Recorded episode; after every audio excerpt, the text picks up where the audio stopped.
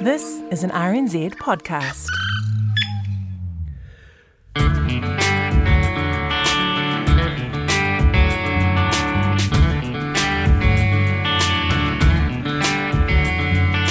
Talofa lava and welcome to the best of First Up for Thursday the 3rd of June, called Katrina Batanaho.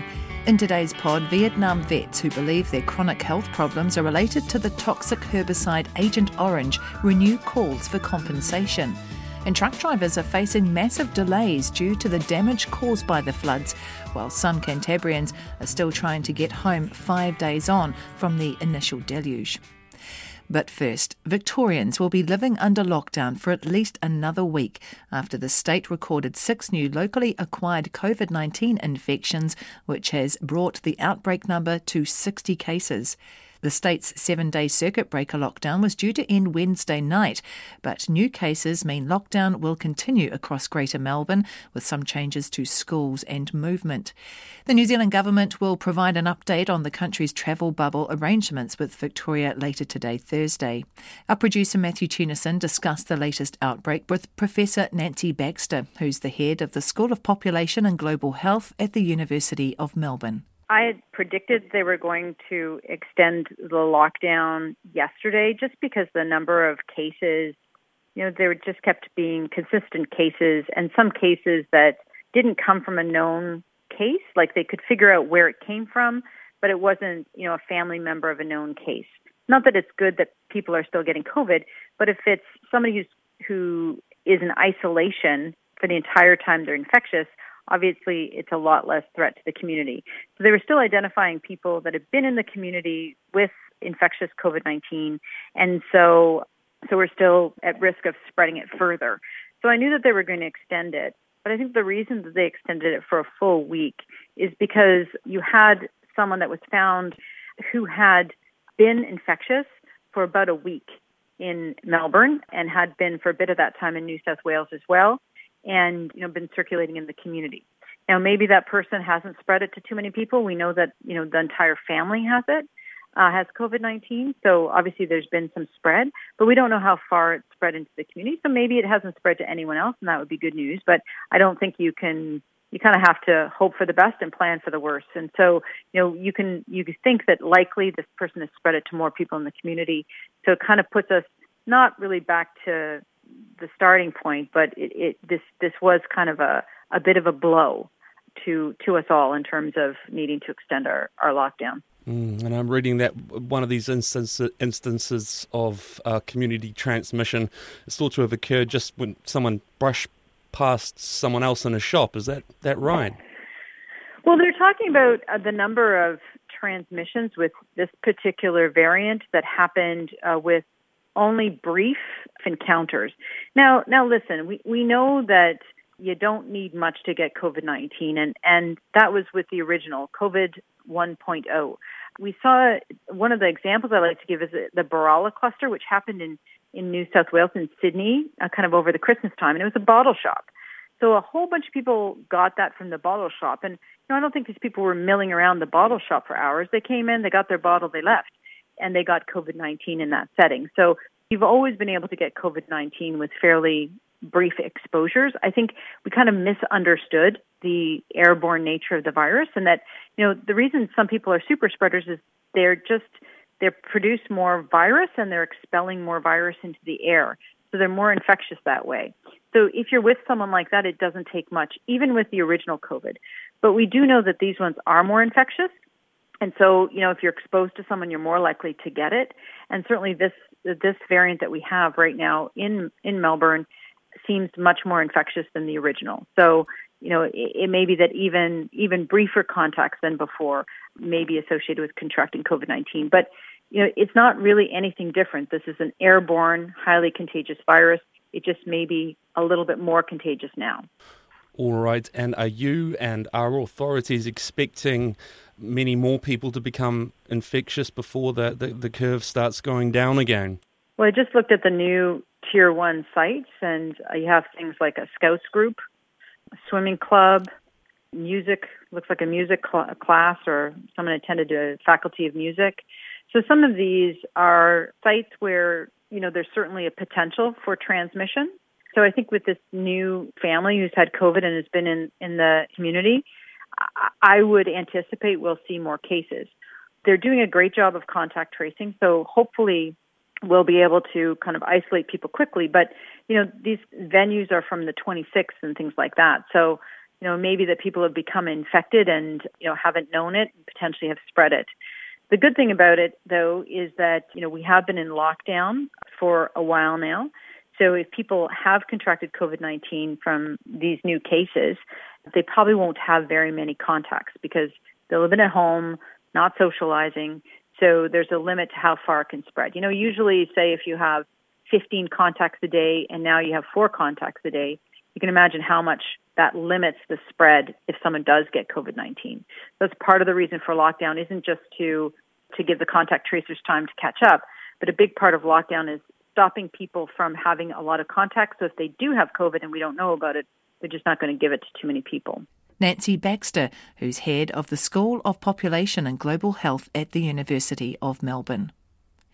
Vietnam veterans who believe their chronic health problems are related to the toxic herbicide Agent Orange are renewing calls for compensation as more and more veterans die.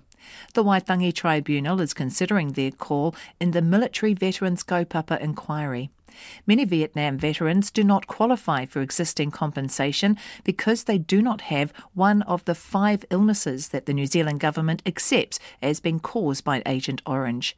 Official documents show less than 3% of the 2,500 New Zealanders who served in Vietnam have received a payment so far.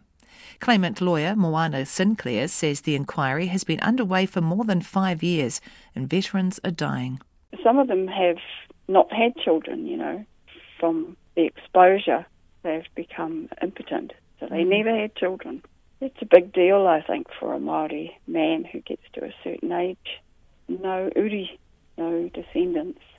All of the Vietnam veterans that we act for have got the same sort of story, although it differs slightly in terms of how they deal with it or how they haven't been able to deal with it. So they've all been to Vietnam, they've all suffered the exposure to Agent Orange, but their response is individual to them. Some close off and, you know, cut off and don't want to deal with it. Mm. And then you get very responsive claimants who will tell you everything that they can. Why is the, this taking so long, so many years? Can you give some clarity on that? Well, the tribunal, the Waitangi Tribunal, it's well known, is under resourced. And they're also ambitious, and it's a good thing to be ambitious for this tribunal. When it comes to kaupapa inquiries, they want to address them. Have veterans passed on in the process? Is, is there a oh, fear oh, yes. that they will before they see any benefit from the inquiry? Yes, they have. In fact, someone very close to me has passed on already, then that leaves his children to continue the fight if they can be bothered, you know. Mm. It all becomes kind of meaningless when you have to, you know, pass on the burden to your children mm. and say, you know, take up the fight. A lot of them don't want to, and why would they? It's painful, you know, to remember the fact that nothing has happened for a very long time and very little is happening we set up this Waitangi Tribunal how long ago? People are dying and still waiting and dying. You know, it's a, it's a slow thing. It's a slow death, if you like. It's hard to watch. It's hard to be a part of. Otaki based lawyer Moana Sinclair. Veterans Affairs says there's not enough scientific evidence to prove many of the illnesses suffered by vets are related to Agent Orange. Truck drivers in Canterbury are facing massive delays because of a bridge damaged in the floods, forcing them to take a big detour inland in order to travel south of Ashburton. The Hakatere Bridge over the Ashburton River is now open to light vehicles, but more stress testing is needed to ensure it can support the weight of trucks that travel along the major supply route. Supermarkets have reported issues restocking their shelves due to the delays, and a further testing of the bridge on Thursday deems it unsafe for heavy vehicles, southern New Zealand could continue experiencing supply problems for some time. Our reporter Ella Stewart and cameraman Sam Rillstone made the drive from Christchurch to Timaru on Wednesday to see what the journey's like in the wake of the floods.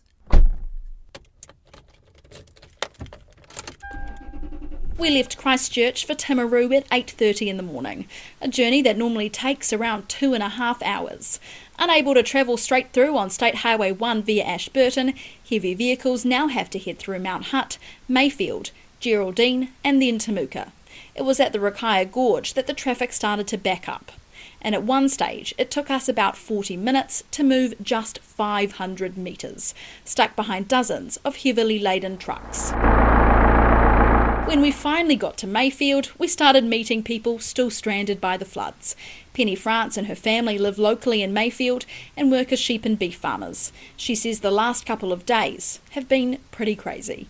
We were well prepared. We had lots of heads up from Met Service and forecasters, so we spent probably the whole week, really, the whole last of last work week with the crew that work at home and my husband getting ready for it. So shifting stock, making sure everything's really well fed in the lead up to it. Uh, yeah, just any electric fences near waterways were pulled down, and cattle, especially up high, and sheep. And then, yeah, well, then Friday we just braced for it. Saturday it really started to come in, heaps of flooding, rivers all rising, and then my husband Nick was up all, most of Friday and Saturday night just monitoring river levels, monitoring stock, and looking after everything best we can. And we're pretty stoked with how we've come through because we haven't lost any animals. They've been trying unsuccessfully to get to Christchurch for the past three days. Today, they're finally hitting the road. We've been trying to get kids back to boarding school. There's uh, so there's three, well, kids from three different families, and I'm going to attempt to get them back now. So you're the, the big mum boss lady that's driving all the kids back? Yeah.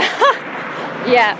I'll be making sure they're no, not cheeking the back seat on the way too. So we're going to try go the inland scenic route and through there and see what happens. I'm told it's busy. A lot of trucks, from what I'm told, and trucks going fast trying to get supplies around, which is understandable, but I think I'll just be cruising because I've got precious cargo.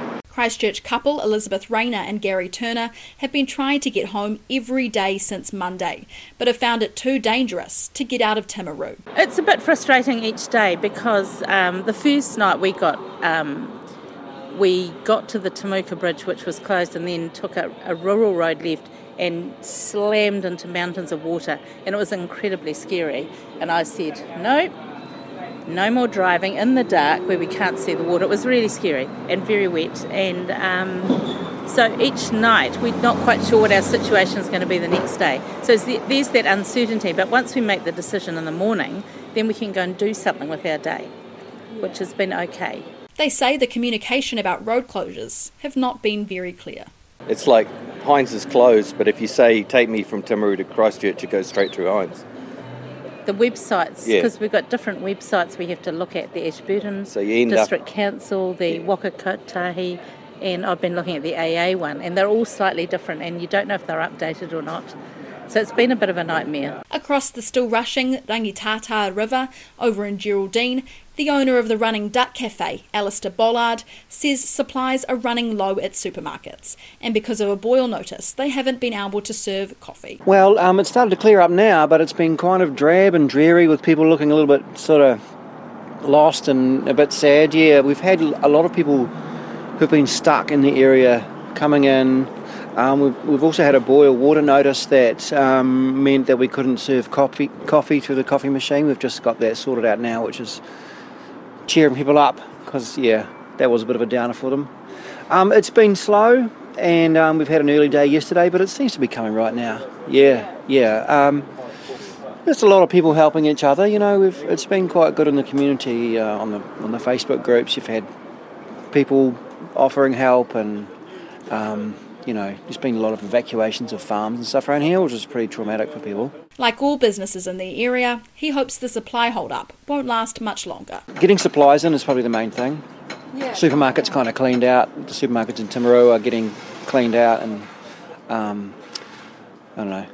It's, it's a long trek for people to get supplies here. So there was a lot of panic buying yesterday, I think, people thought that they weren't going to get stuff for a few days. We also came across farmer Dean Harris, who says the last couple of days have been like a nightmare. Just trying to keep the stock in the property, no fences left. It's just taking fences out that I've never seen. Like where we live, we've been up there 15 years and we've never had a flood like this. His parents were badly affected. Yeah, well, my mother, she's in a wheelchair and they got airlifted or taken out by army at 11 o'clock on Sunday night. So it's been quite an um, anxious couple of days. It has been, yep. Yeah. So they're keen to get home, so I've told them if they want to come home, I'll, I'll get them home somehow. While we had a lot of stops along the way, when we arrived in Timaru last night, we worked out that we'd been driving for more than five hours. Ella Stewart reporting. The clean-up is well underway throughout Canterbury after last weekend's epic rainfall and subsequent flooding.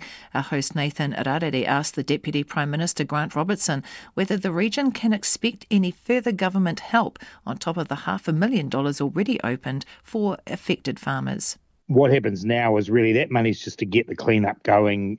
And then once we're a bit clearer about the exact impact, then other types of support can come into line. And obviously, it's been a you know hugely distressing time for everybody down there, particularly for the farmers. Um, they've been dealing with a drought, ironically, and now this has arrived, and uh, you know, very very difficult time. So we've got people on the ground working closely with people like the Rural Support Trust, Federated Farmers other local community groups, and we're just getting an assessment of what support's needed, and then yeah, we'll be working alongside those communities to to deliver what we can. I guess the good news is that the torrential rains have stopped, so there's a bit of a chance of that coming away. But it, I guess it gives you a chance to have a look at some of the things, and, and infrastructure is interesting, right? Like um, the the supply chains to the lower South Island, as far as you know, supermarkets and stuff. When obviously they were missing out on things. Do we need to improve the resilience of, of our infrastructure? Oh, undoubtedly, right across New Zealand, you know, we unfortunately over many decades have underinvested in infrastructure, and you know, we've put huge amounts of resources in from a central government level. A budget I announced the other day has got $57 billion of infrastructure spending over the next five years. Local government has been pouring money in, recent times too, but unfortunately, right around the country, we are playing catch up. So the, it's just one of those realities. As it happens, you get events like this, and they're so extreme that they would undermine pretty much any infrastructure you had.